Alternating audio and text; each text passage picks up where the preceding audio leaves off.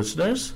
Welcome once again to Monster Movie House, the podcast and radio show that is uh, about a love of all things cinema, but particularly genre cinema, as we've said before. Uh, thank you so much to our sponsors, the University of Tampa and the streaming channel Mascot TV. I am your producer and one of your co hosts, Chris Vanderkay, and with me, as always, fellow scriptwriting professor and fellow fan of weird cinema, Tom Hammond. Hello. Good to have you back. How was your week? It was great.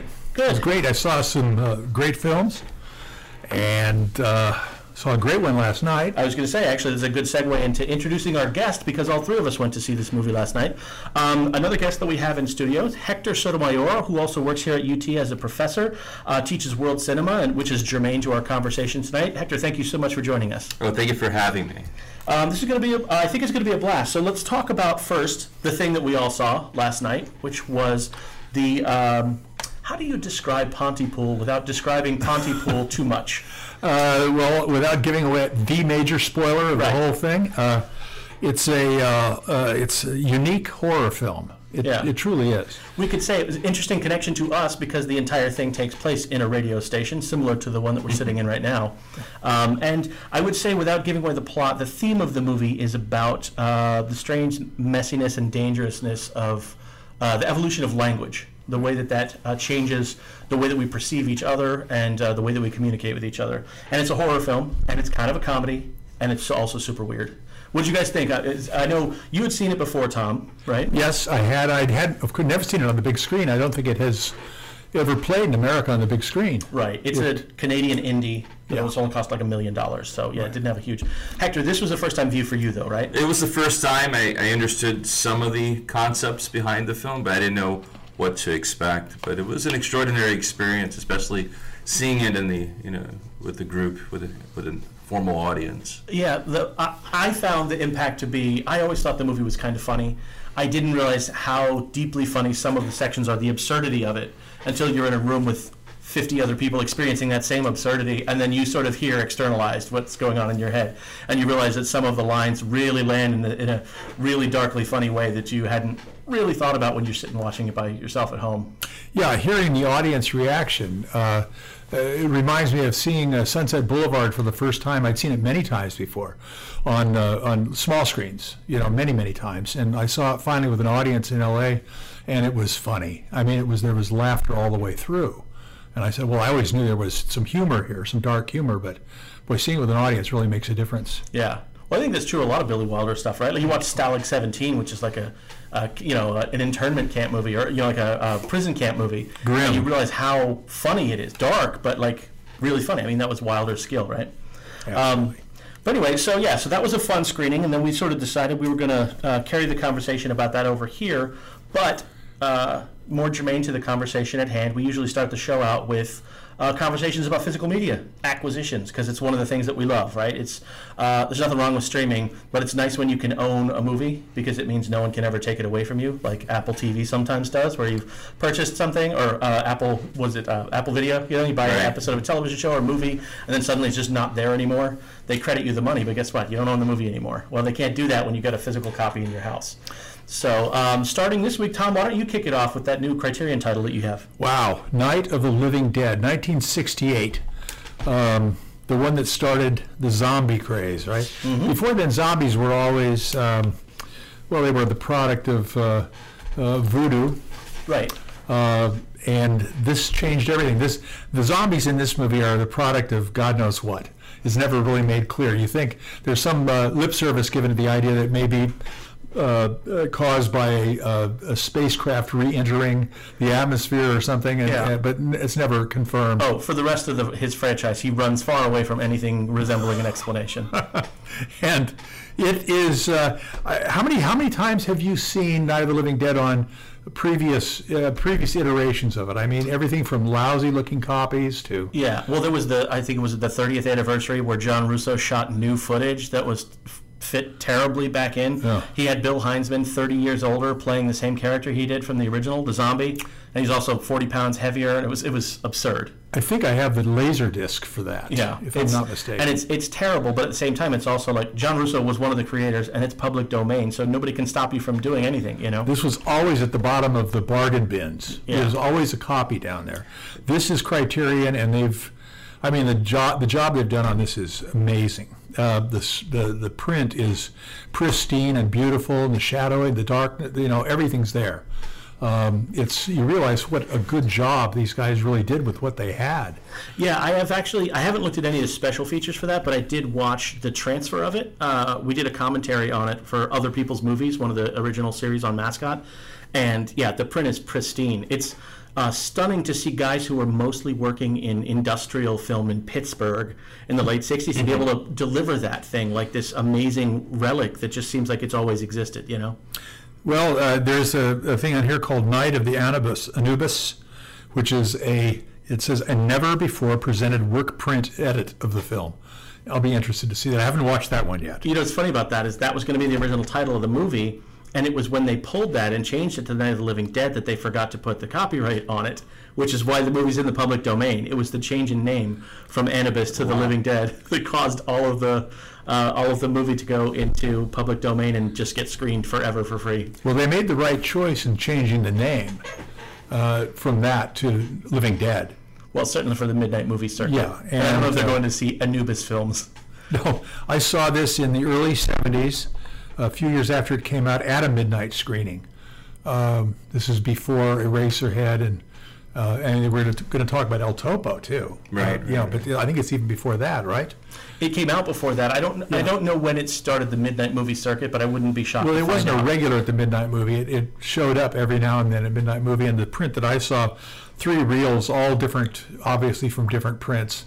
Some were, a couple were great. One was just muddy and awful looking, and Yeah. it was really a thrown together kind of deal, and there wasn't any kind of uh, organization to the uh, to the, the visuals. You know, It had mean, probably been pieced together grindhouse style from several prints that had just been brutalized from getting sent all over the country.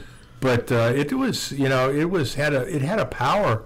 A friend of mine told me um, uh, you ought to go see this thing. You you watch this and you realize this is a sort of a cheesy low budget film, and then all of a sudden you're you're watching this thing and you're going, why am I so disturbed by this? And in '68, of course, this movie had a tremendous impact. Now it's it's uh, been as far as the graphic violence has been way go, we've gone way beyond that. But in '68, it was it was uh, highly impactful. Yeah.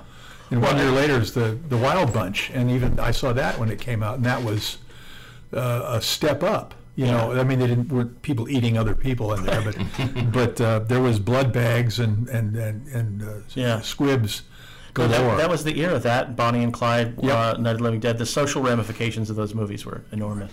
It's like the beginning of the um, like the American New Wave, and Yeah. then eventually to New Hollywood. What's interesting about that film, though, my experience, because I was much younger, I was born in '71. I was exposed to it because of Saturday Night Live made a skit of it. Night of the Moonies, I think it was, making fun of the moon culture Right. out there, and and then of course the I forget the comedian. He was the only African American comedian in SNL at the time. Was that uh, Garrett Morris? Garrett Morris. Gary Morris. Yeah, Yeah, he so. plays the hero, and then and then they come in and they and they shoot him right, Right. like in the movie, and everyone just there's this long applause, you know. And I didn't know the social ramifications to Night of the Living Dead, especially the the tensions between you know the African American hero versus the, the the people that are entrapped in that building, and you know it just it has so much depth for something that was considered low genre at the time when Mm-hmm. it came out. I also think that's an interesting observation I think about all the time, which is when a film becomes such a cultural, cultural touchstone, later generations don't necessarily get the reference from the movie themselves. They get it from people that are making reference to it. I mean, there are so many people that only know Citizen Kane and The Godfather because of references in The Simpsons. You know, mm. they know the reference to the horse's head in the bed from The Simpsons before they ever saw the film that it actually came from. So, and this is a similar case, right? You said you saw the Saturday Night Live sketch before Yeah, you saw the film. Yeah. So I wonder sometimes, like, that's amazing because it means it's become a bedrock of culture that everybody's talking about. But at the same time, does it in some way sort of diminish you know, would it have been more powerful for you to have seen the original before seeing the satire, or you know, who knows? The way that things sort of filter into our awareness. But sometimes it has a reverse effect. Sometimes you have that moment where like, oh, that's where they got it from. Right, yeah. And then it, all of a sudden it enlightens them that that- that kind of that circle is complete. Yeah. What? Why, did, why is everyone getting it? I'm not getting it. And Right. Then, and then they get it later. It's sort of like when you watch Tarantino film and then you go back and watch, you know, all the movies of the 60s and 70s and go, oh, okay, I could piece this thing together. Yeah, and if, if you've been living through the uh, 60s, uh, 1968, this this movie's a, a reflection of a country that's tearing itself apart. Right. You know, uh, splitting down the middle, and of course that's what's going on inside this little farmhouse. Right, the images of Vietnam, is the violence of images of dead people. The famous was it the, the naked girl running in Vietnam, and what's the other photo? The shooting in the head. Shooting the head. The, I mean, at this the moment the bullet enters. Yeah, know. we're seeing this, you know, you know, before our eyes, and, and maybe Romero is saying something that this world of chaos, what's happening, you know, what's what's, you know, what are we really doing? And of course, Dawn of the Dead um, is another level of it, you know, Yeah. looking at what becomes really a criticism, kind of a preface of what the '80s really becomes, this very consumer-enriched culture. Yeah, yeah, he was always prescient. I feel like one of the one of the, his curses was that the thing he had to say was super important after his movie had already come out and nobody saw it. You know, he had this thing where he was about four or five years ahead of the zeitgeist. Absolutely, Yeah. absolutely, yeah. Um, so speaking of, uh, which, so that's a fantastic print of Oh, a yeah. classic film, which segues well into uh, a film that I wanted to talk about this week, which is uh, I don't know if a, a fantastic print is the right term because Wild Eye Releasing has released a couple of uh, well, they gave us uh, several titles to put into our library, but this one I wanted to talk about for two reasons. One, it connects to Night of the Living Dead, um, in that it's called Night of the Living Dead Reanimated. And the concept is awesome. Because the film is public domain, Night of the Living Dead, uh, a filmmaker, a producer, decided, I want to remake the entire film in short animated segments that I'm going to crowdsource. Meaning anybody can claim a certain number of seconds of the movie, three, four seconds. They're going to animate it in whatever style they want, and then they submit it. We put it all together into one big film with the original audio behind it, and it's as if the film has been remade by all of these different animators from all over the world, recreating two to three seconds of it. So there's like claymation, there's stop motion, there's um, uh, you know cell animation, there's all kinds of sequences of different animation styles, and it's it's pretty stunning. It's pretty fantastic concepts. One of the first crowdsourced movies I'd ever seen. You know, where they basically just called out for anybody who had the time and effort to put it in could do a segment, you know, uh, which I think is great. But the other thing, I, reason I wanted to talk about this is we talk about physical media acquisitions. This is, you can see it other ways. I saw it on Amazon, but they released a special VHS edition of this, which I think is fantastic because so many of the, uh, I'm sure all of us probably saw Night of Living Dead on VHS, some terrible VHS copies, how we saw it first. So the idea that this is sort of an homage to that, I think is pretty great. But I highly recommend this movie just as a sort of a fascinating artifact and also sort of a, a way of seeing his influence on how many different people were affected by it and also how they interpret his work, you know, even in the three or four seconds of the animation that they did. Is it possible to uh, buy standalone VHS players today? Good question. I know um, they usually combine with DVD players. Yeah, and usually what ends up happening is it goes away for a short time, and then the sort of like the analog nostalgia returns. Like you can buy record players now for a time you couldn't. Mm-hmm. I've got a feeling if they're not available now, they will be readily available soon, mm-hmm. as people recognize how many things are no longer. Well, you can't get them on any other format. You can't stream them. They're not on Blu-ray or DVD. The only copy you'll ever be able to get is a VHS. Um, more people are going to want to get VHS players to be able to access those movies that they otherwise won't ever be able to see. You know.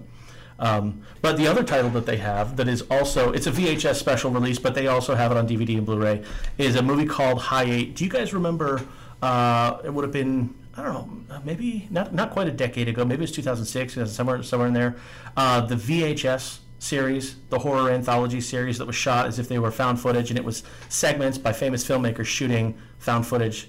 Well, this is called High Eight. It's Horror Independent Eight, and it came out right around the same time.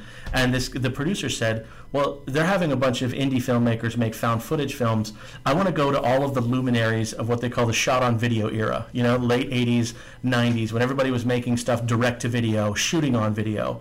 And so a lot of the names, like uh, the one that sticks out to me, I, I specifically remember as a filmmaker, is uh, Brad Sykes. He made the Camp Blood series, but there's a lot of names on here. Donald Farmer, uh, Ron Bonk. These are guys that were putting out copious amounts of straight to video titles and they uh, the producer said i want each of you guys to make a segment for this anthology horror film that's shot on, on video sort of harkening back to the era the same way that vhs was harkening back to um, the vhs era so the idea was these aren't found footage they're just shot on video but it's it's kind of fun it's sort of an old throwback which is why again they released it on vhs because it has that vibe of I think are, are all three of us old enough that we went to video stores and saw titles that never yeah. went to theaters. They only came straight to video because, you know, some local guy created a thing and then convinced one v- video chain to carry that movie for them. You know, Right. Ron Bonk, isn't he the guy that did My Sweet Satan?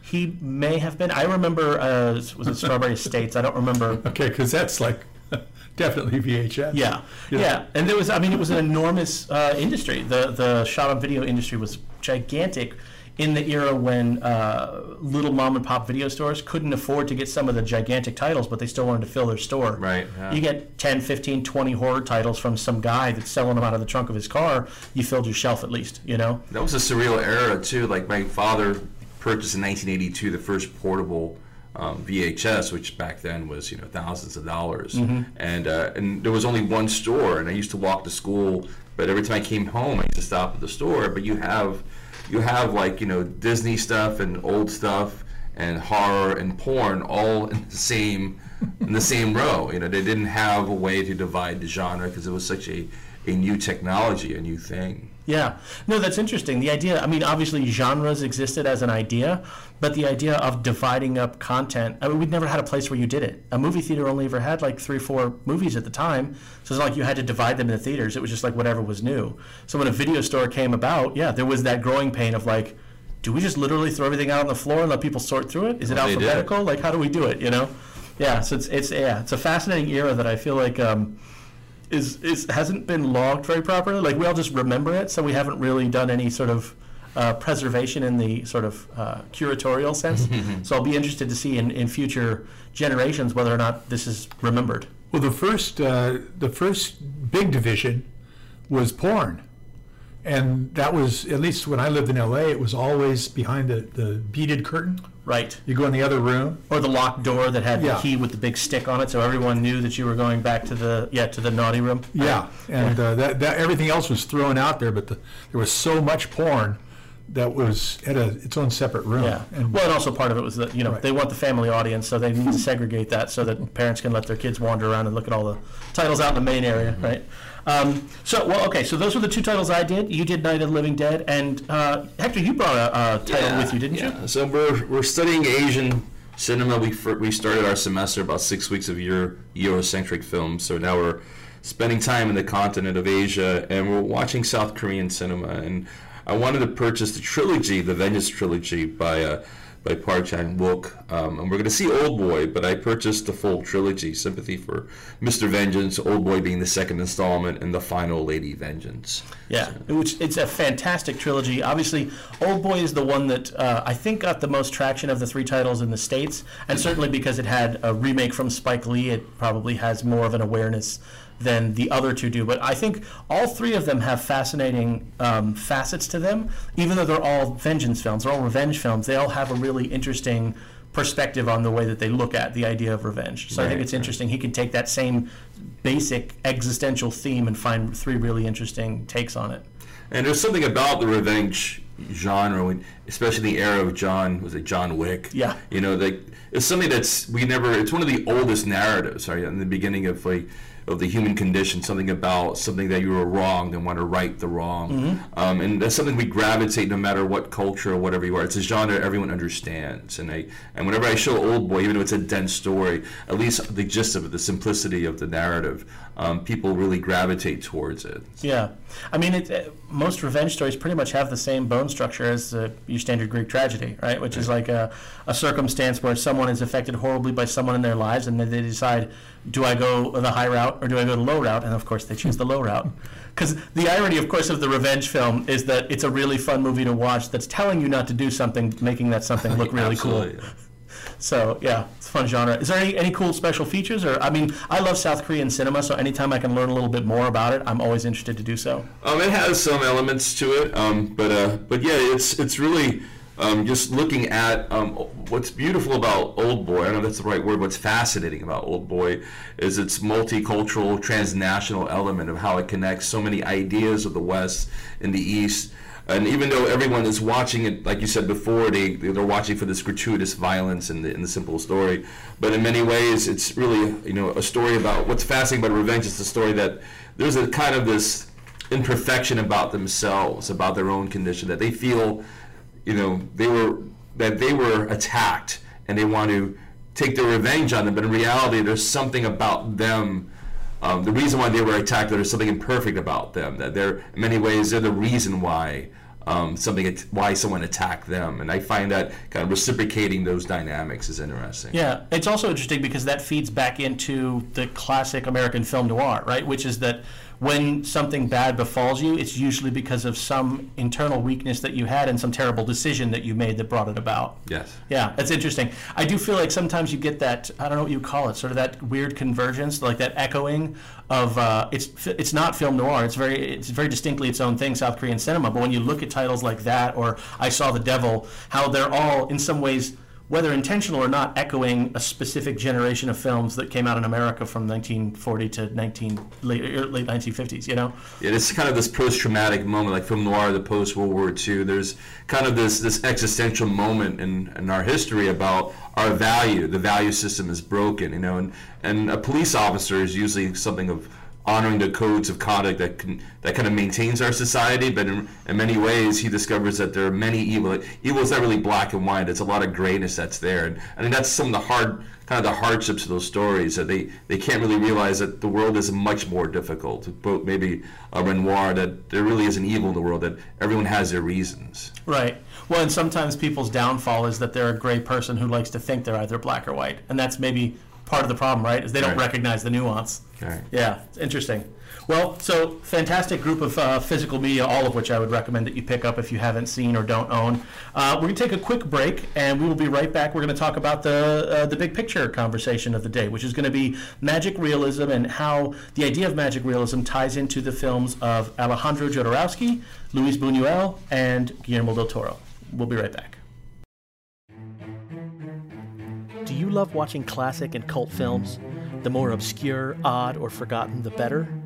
Do you miss the experience of tuning into a live TV broadcast with fun retro advertisements and original programming that celebrates the unusual and entertaining film and television of the past?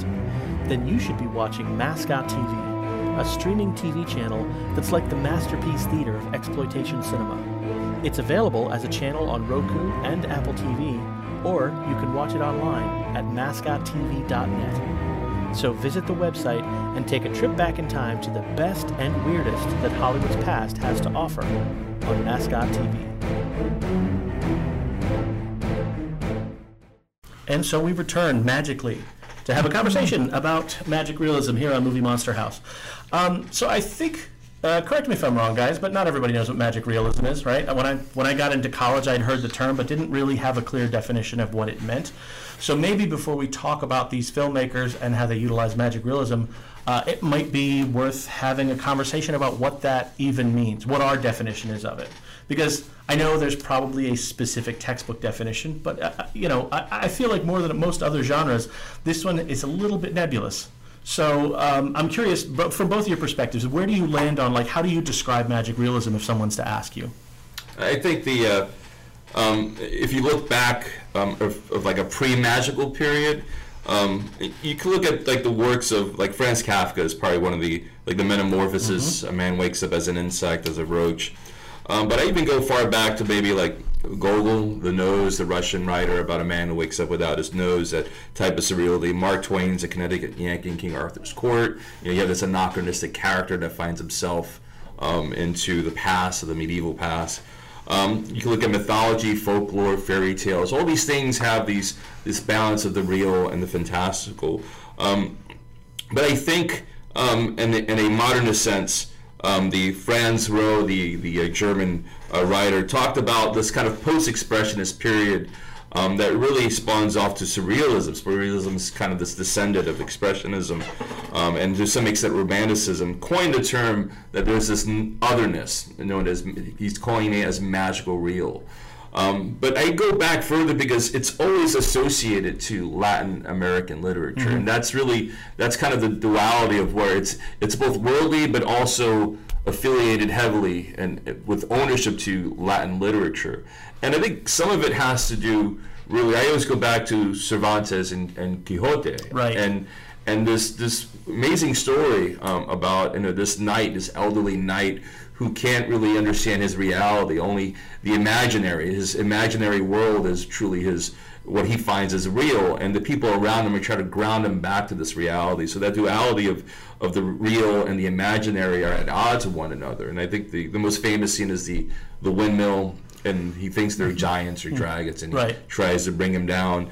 And I think that that whole element of him, his inability to understand that real and the imaginary, maybe this coping mechanism. You could also look at um, at, at Don Quixote and that uh, the antagonism he has with these machines as maybe the reality of the pre-modern era in Europe. Europe is changing; things are happening, and and him being this individual of the past of the old holding on. There's something about the past that we view as pristine as as pure and we hold on to. We always think life was better in the past. And i think that that kind of element between um, the modern and the old is really the true story of it. And i think that the fact that it is so relevant in latin american culture because it is a spanish language story though it's not latin american Right. um, the, the, the story is well known in Latin America because of its language. It's the greatest literature and probably the, the earliest form of literature. You know, in English, you have so much with Shakespeare and these other great, you know, Victorian writings. It's really just, you know,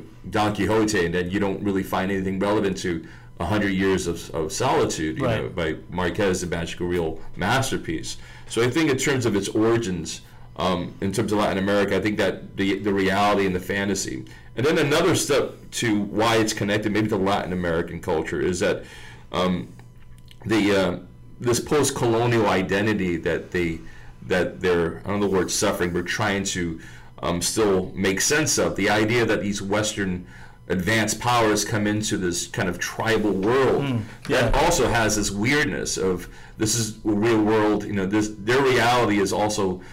Um, they come in with this these group of people who seem to be of the future, and I think that maybe also embedded of this the advancement of the new world and the old world also at odds, and that might be embedded and still unresolved um, in the in the reality.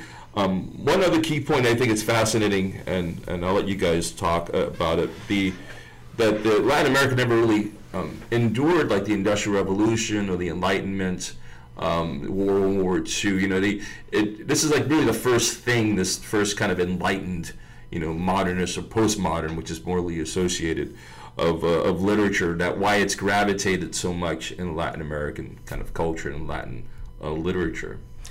I was reading uh, part of Louis Buñuel's uh, autobiography, and he talks in there about growing up in Spain and being so grateful that he lived in the Middle Ages until the Revolution began. Until the you know, and he said, "I was I, my where I lived was the Middle Ages, and the Revolution came or the the, the, the Civil War, right? Yeah, And Spanish that Civil was War. yeah, and that uh, that jolted us out of it.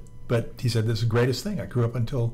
Until I was about 17, I lived in the Middle Ages, you know. Right. That's really interesting. One of the things you said, I think, sort of can be boiled down to the idea that a lot of magical realism is the um, the absurd invading the mundane. And what you said about culture, I think, is really interesting. The idea that there would be a culture that was uh, largely untouched and unaltered, that hadn't gotten to, like you said, uh, uh, any sort of technological revolutions, that then suddenly had there was no internal exploration of that. It literally was just dumped on them from without. And so, in some ways, that perfectly mirrors the idea of magical realism, which is an, an absolutely, I don't want to say mundane world, but a, a world everyone recognizes and takes as rote. And then a, a strange circumstance that is largely unexplainable, inexplicable, comes into it. And yet it still has to just be accepted as part of life because this is how it is now. And uh, I think that's interesting when you also look at other elements of culture that have come about as a result of, like, the Spanish influence on, if we talk about Mexico, for instance, the idea of things like Dia de los Muertos is this uh, interesting embracing of uh, a Spanish religious tradition added to the everyday that they already had as part of their religious beliefs. You know, they just sort of had to merge because that's how it had to work. You know, we have new people in charge; they brought new things.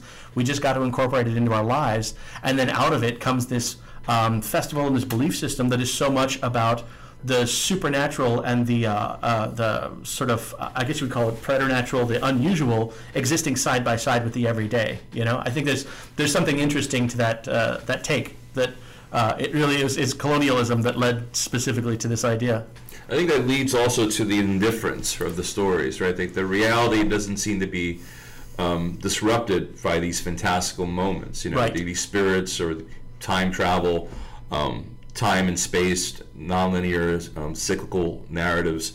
Um, that the uh, that the reality is just accepted. They accept these things. They don't question. it. I think that's if there's any defining kind of uh, agent that really defines magical realism is that um, is that they don't really question the surreality of the world. They they, they tend to accept it. When you look at um, the American films that have come out, like uh, um, Midnight in Paris, um, when uh, was it Wilson? Um, he goes, he walks at midnight, and after midnight, his dream is to meet Hemingway, to meet Fitzgerald, to meet um, Dali in Paris in the era of Picasso in that golden era of the 1920s. And after midnight, all of a sudden, he finds himself um, in this in this world, and immediately, you know, there's this kind of a little bit of what what just happened, but he embraces it, right? He doesn't really disrupt it. He doesn't even want to question why it's happening, and I think that's really maybe the the underbelly of what really defines magical real, the indifference of both worlds. Oh, for sure. I, I actually even think you can see the influence on what would we consider more traditional genres like horror and, and science fiction. Uh, I think of the example of Buffy the Vampire Slayer as a series. One of the things they did that at the time seemed to undercut our expectations as viewers was actually embracing an aspect of magical realism, which is there's a sequence where um, Buffy has to tell one of her friends that vampires exist, right? And so she's getting ready to sit her down, and she says, "I need to tell you something," and the friend goes, "Uh, "Is this about the vampires?" Yeah, no, I know. Like the idea that the, in this world, they're just somehow ready to believe stuff that no one else in the real world would believe. Like they're just willing to go along with this absurdity. And and to a degree, it's a smart writing tactic because then you don't have to have that sequence where you have to convince the friend that's a skeptic to believe. Everybody just does. But I feel like it builds off of that sense you're talking about for magical realism, which is that an outlandish thing can happen, but it's just the world is just somehow going to sort of shrug its shoulders and keep going. And I think that's a that's an interesting thing that maybe magical realism doesn't get enough credit for actually having influence in some ways because we don't think of film and television made by Joss Whedon as particularly magical realism, but it's definitely influenced by it. Well, it's accepted without, without, uh, with a shrug of the shoulders, with, without question. Right, exactly. It's just uh, part of the, in other words, there's no, uh, the idea that there's nothing really supernatural. Uh, the things that we call supernatural or magic are th- simply things we just don't understand. Yeah.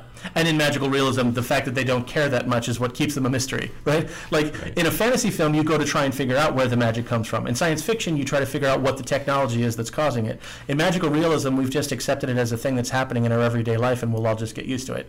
And that sort of in some way preserves the mystery that ends up being solved in fantasy or science fiction. And so I kind of like the idea that in some ways magical realism is about not wanting to destroy that mystery of what the thing is. It's like uh, in in Field of the Dreams when uh, when towards the end of the film, one of the fathers, one of the, one of his friends, doesn't understand what they're looking at, and all of a sudden they save the little girl, and then all of a sudden um, the doctor, was it Burt Lancaster, comes out of this universe and he pops up, and then all of a sudden all the players are there, and then the guy goes.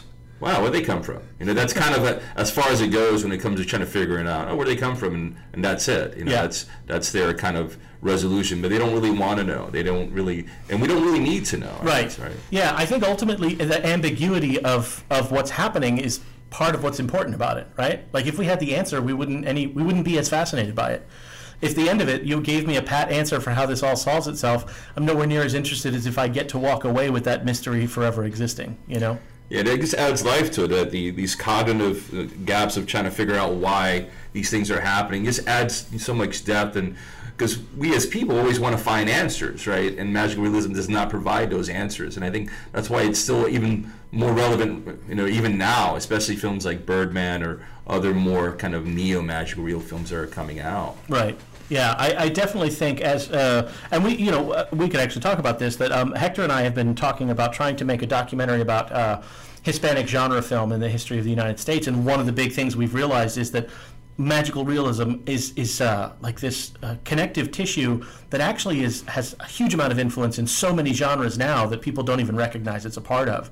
And in some ways, I think that's the most interesting legacy that a lot of Hispanic film has had in the states is that that influence is there uh, so clearly to people who understand it, but even to people who don't, they're still experiencing it and appreciating it. You know, the influence reaches pretty far.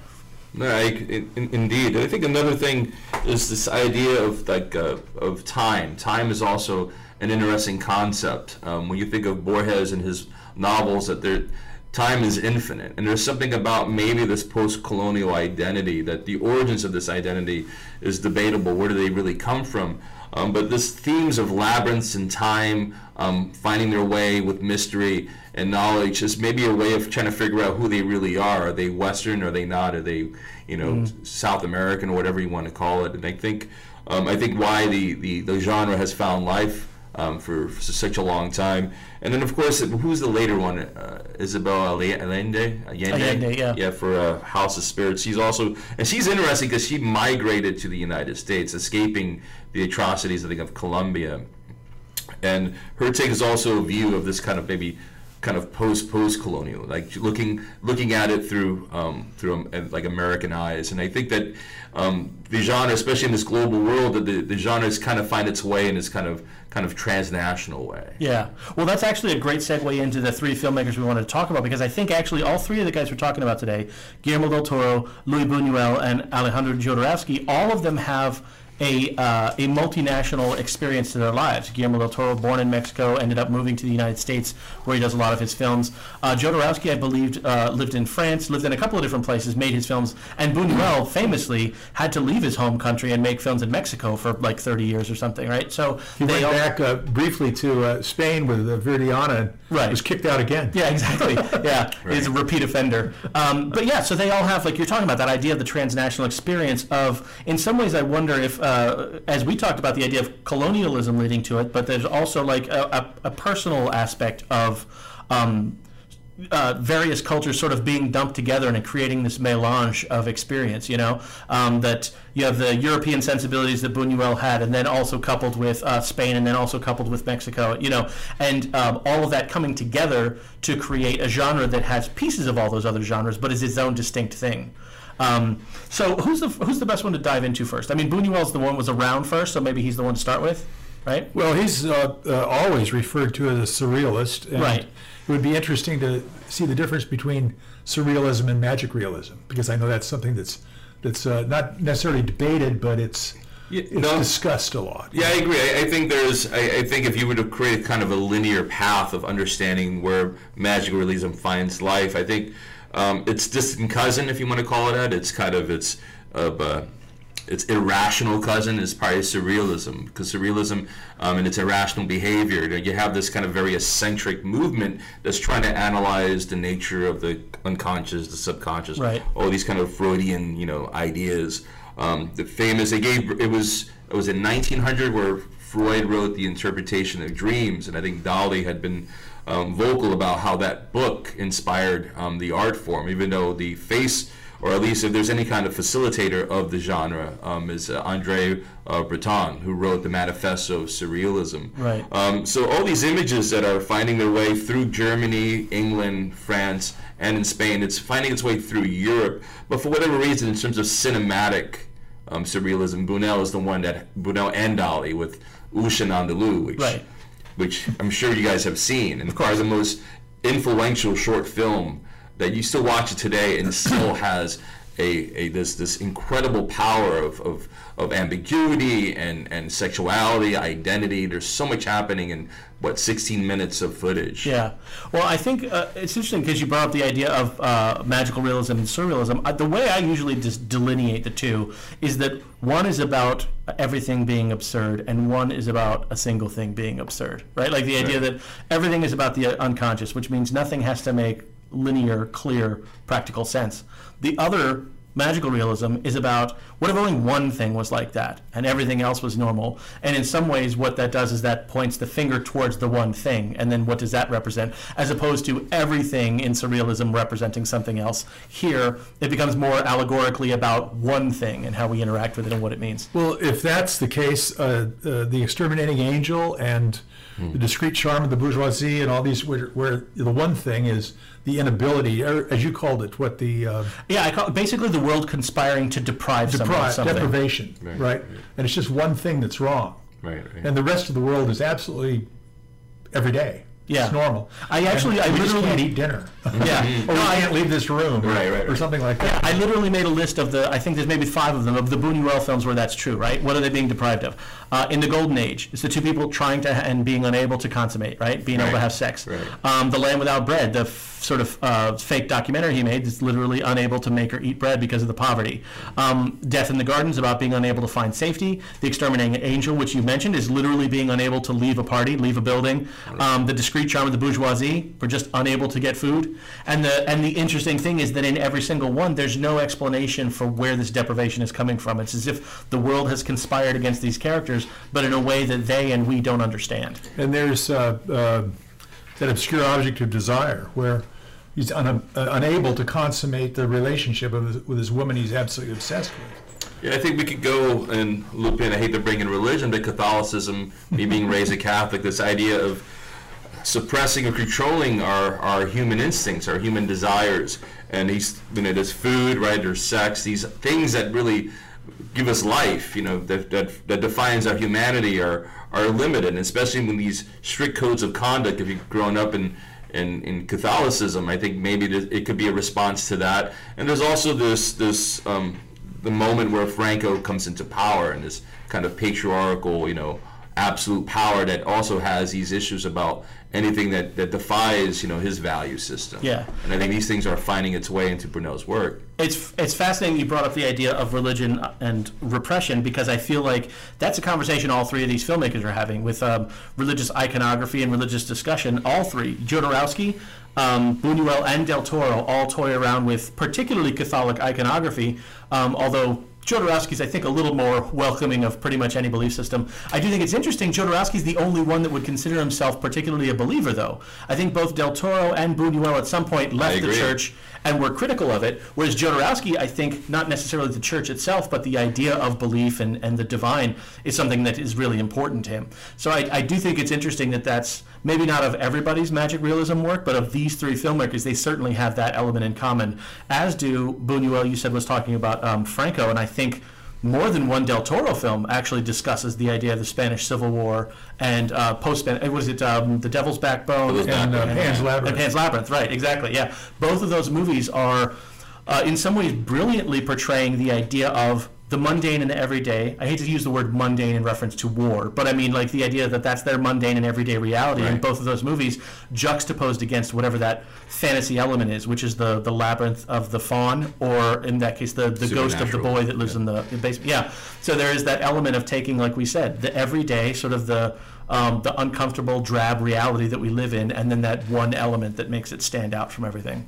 And it's funny, he looks back at that, um, and there's some kind of purity about uh, um, about Del Toro, who's trying to find um, his Latin roots. You know, he, he, he meditates those two films in Spain, and um, and I I think this is something about those who are products of post-colonialism.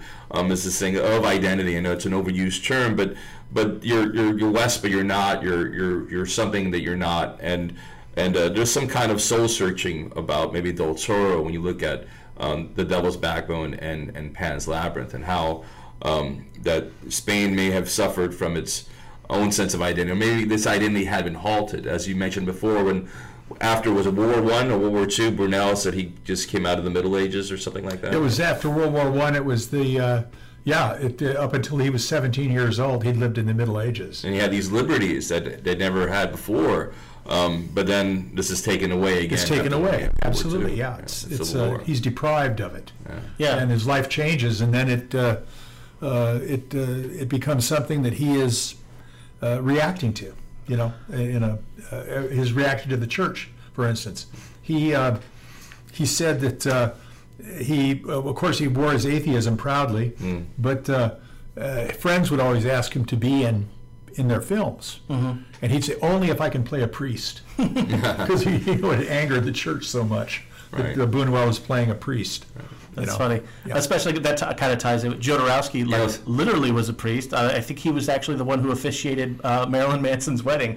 So yeah, interesting. There's interesting connective tissue between these filmmakers. As far as other things, I was thinking about the fact that there's a connection between all three um, that tap into sort of the odd and specific world of magic realism in the way that they look at the world free of their work. Uh, the first thing I noticed is that Buñuel, aside from being a filmmaker, was an accomplished hypnotist which I think is interesting because that's all about trying to put people into a different state of consciousness. Right. Um, Guillermo del Toro is a lucid dreamer. He's talked about that before. The idea that when he goes to sleep, he has control over his dreams and what happens in them. So, in some sense, that's an interesting idea of the mun- the mundane meeting the fantastic. Meaning, Guillermo del Toro, as he is in real life, goes into the dream state and is able to control it there. But it's still him. You know, like the way we're not able to in dreams. if We're not lucid dreamers.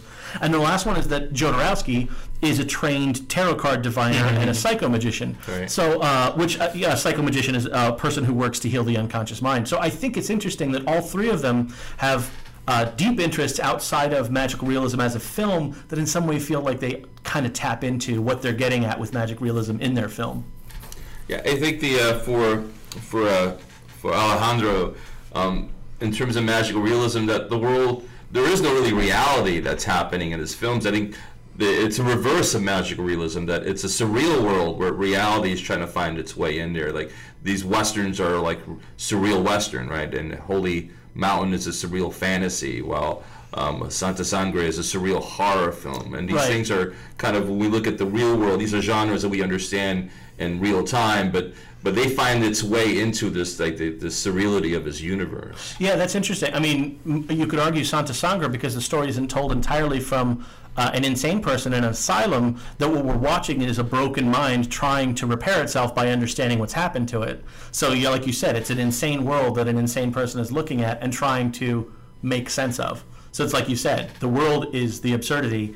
And his Right. character is trying to reorganize it, trying to um, put order to the chaos that is his own insane. And the view of absurd is the reality. Yeah.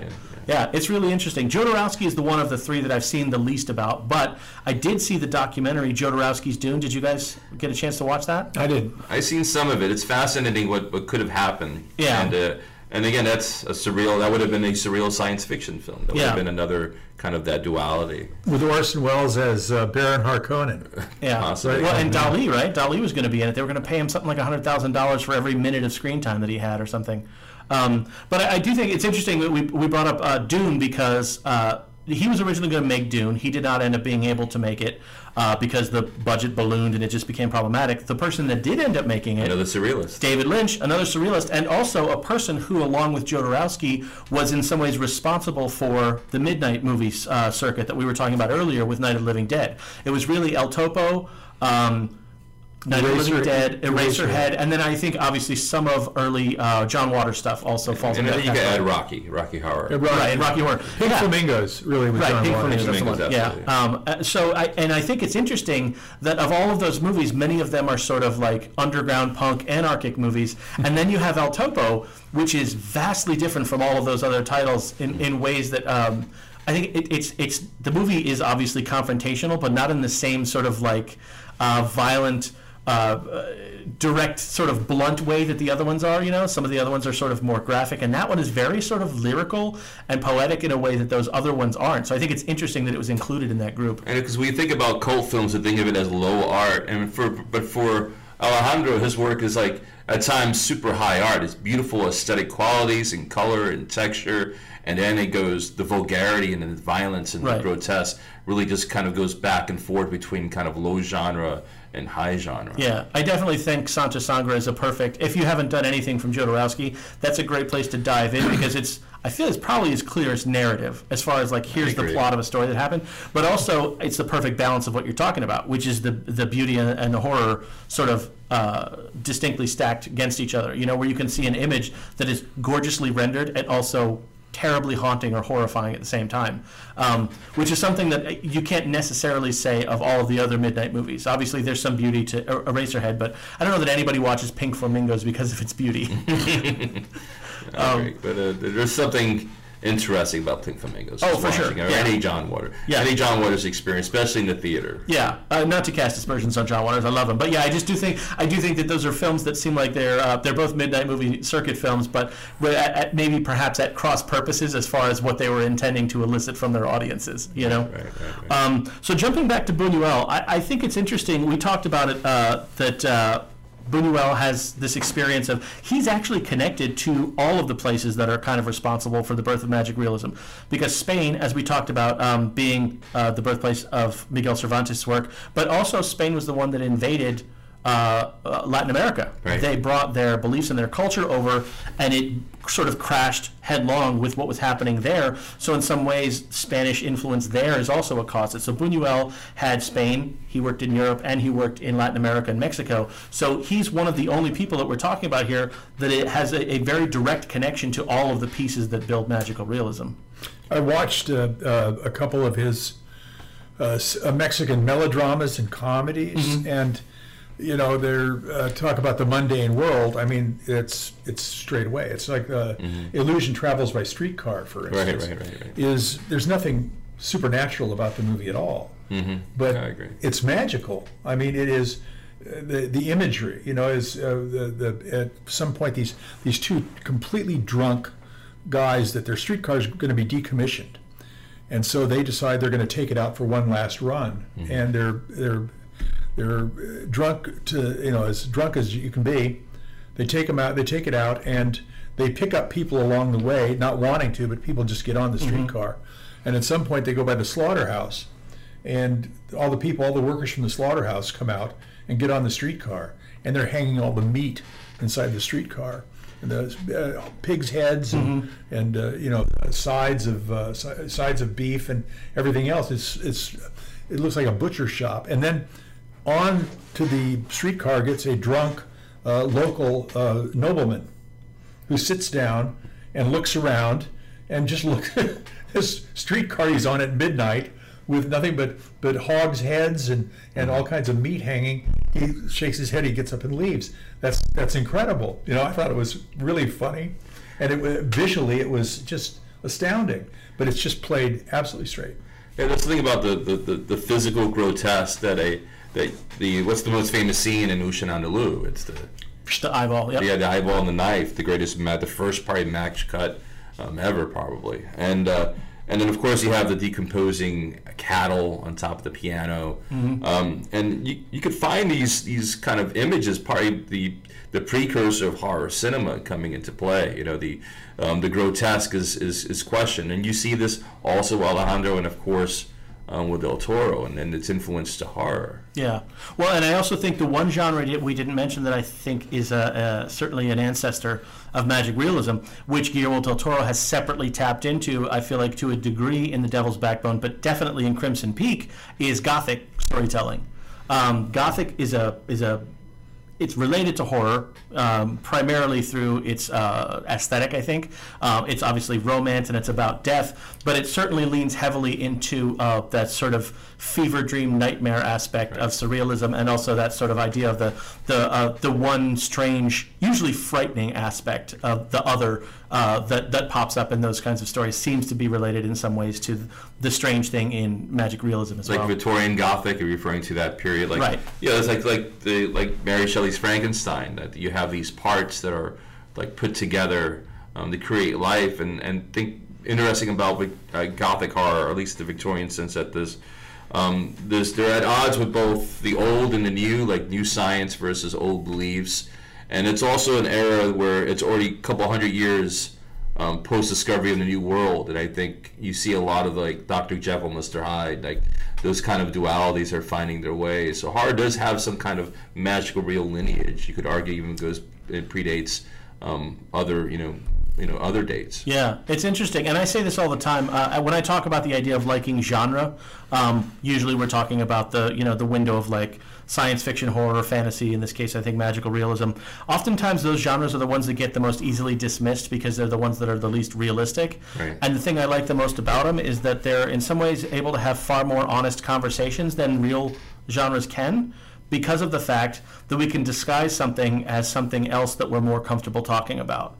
And that's something that in Mary Shelley, they're talking about the idea of death and life after death, but they're doing it in a literal sense by just making it a body, right? Right, As right. opposed to talking about each of us individually.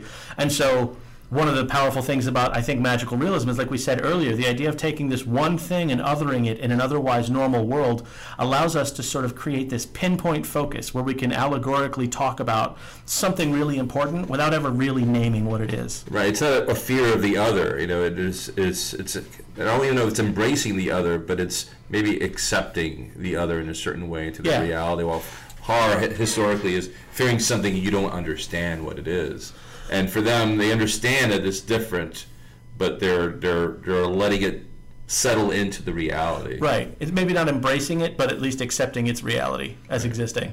Right. Yeah, it's really interesting.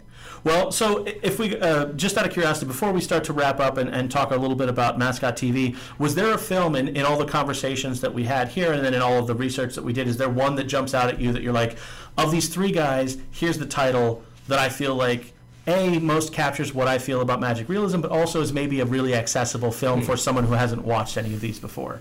Um, and I'll go first if you want. Um, I think that uh, Guillermo del Toro's Pan's Labyrinth is a really solid film to uh, to first of all completely understand Guillermo del Toro as a filmmaker. I think it's possible, though all of a lot of his films talk about his life and his experience. I don't know that there's been one that's more concentrated to understand who he is as a person, but also I think that film's really good at juxtaposing, like I said, the mundane and the fantastic. The idea of this uh, fantastical world that in some cases is literally side by side. Moments in the frame where she's talking to a fantastical creature and then she's talking to the general of the Spanish army, you know, moments later in the same space. Uh, it really speaks to that idea we're talking about, about this fantastical element existing side by side in real time with this mundane reality. Uh, so that would be my pick. Well, they eventually blend too. They, Right. they come together at the end in a very real way. Yeah. You know. And the, and and the, I think the magical thing about that is, uh, like we talked about the idea of ambiguity. The end of that film can mean two things. It can mean she did what she was supposed to, and she gets to go to the kingdom. It could also mean that as she's dying, she's having this fantasy of what it is she believes she achieved, because that's the only way that she can um, live with the reality of everything that's happened. You know, so it's a, a, a break in her mind, and that's the the mundane explanation, or there's the fantastical explanation, which is she accomplished the thing and she's the princess in the in the kingdom now. You know, so there's that still that ambiguity that comes with magical realism, which is we're not giving you the answer. You know, Right, Fi- right. figure out on your own. He comes with- very close to doing it with the chalk. Yeah, well, and he, I mean, Guillermo del Toro says that he believes that that Yeah. world is real. But I mean, just within the confines of the watching of the film, there is enough for a skeptic to be able to believe that it's not happening. when he's drugged up, he doesn't. And that's when it happens, right? When he, um, when the general, I forget his name, Vidal, Right. Um, he's sedated in a way. All of a sudden, he sees the world a little differently, and he follows her into the labyrinth. It's the only time where he's in. He's almost part of Ophelia's world, and that Right. he, he's aware, cognitively aware, what's somewhat happening. And Yeah. But he kinda- still can't see the. Uh, he the still can't faun. see it. Yeah. Yeah. Yeah, and I, this that can't be unintentional. Guillermo del Toro obviously wanted to make sure there was enough wiggle room for you to, you know, feel like you don't know. But anyway, so before we wrap out, Tom, what do you think? Is there a title that jumps out at you? The- of all the things I watched or have watched, I would just say uh, uh, I love uh, Buñuel and I love The Exterminating Angel. All right. I just think that's a Great. it's a great movie. They can't leave the room. They're at a uh, people coming returning from the theater, and uh, you know upscale. Uh, uh, walking into a mansion, they walk in and the servants greet them. They leave, and pretty soon there's another knock on the door, and the servants open the door and they come in again. And I say, okay, this is this is going to be fun. And of course, when they find out they can't leave the room, uh, it, uh, it it it degenerates into barbarism Yeah, almost. c- chaos, smashing the walls open to get water. Yeah. slaughtering goats. yeah, yeah, Yeah. it's fantastic. Very nice. What about you? If there's a one that you would recommend? Well, I mean, it's hard not to ignore um, Pan's Labyrinth, um, and I think we talked enough about Pan's Labyrinth. But uh, if there's one that um, stepping away from Latin American um, films or even um, writing. I think The Purple Rose of Cairo by Woody Allen is a wonderful example of magical realism. For those who don't know the story, it's about a woman, Mia Farrow, who goes to the theater and sees her favorite film every night, almost every night, uh, because she's stuck in this very, you know, you know, very uh, depressed marriage and she finds her escapism, like many of us do. We go to the movies to escape our reality, and all of a sudden the film comes to life, and the character she's in love with in the film um, which is who's the actor? Uh, um, Jeff Daniels. Jeff Daniels comes out of the film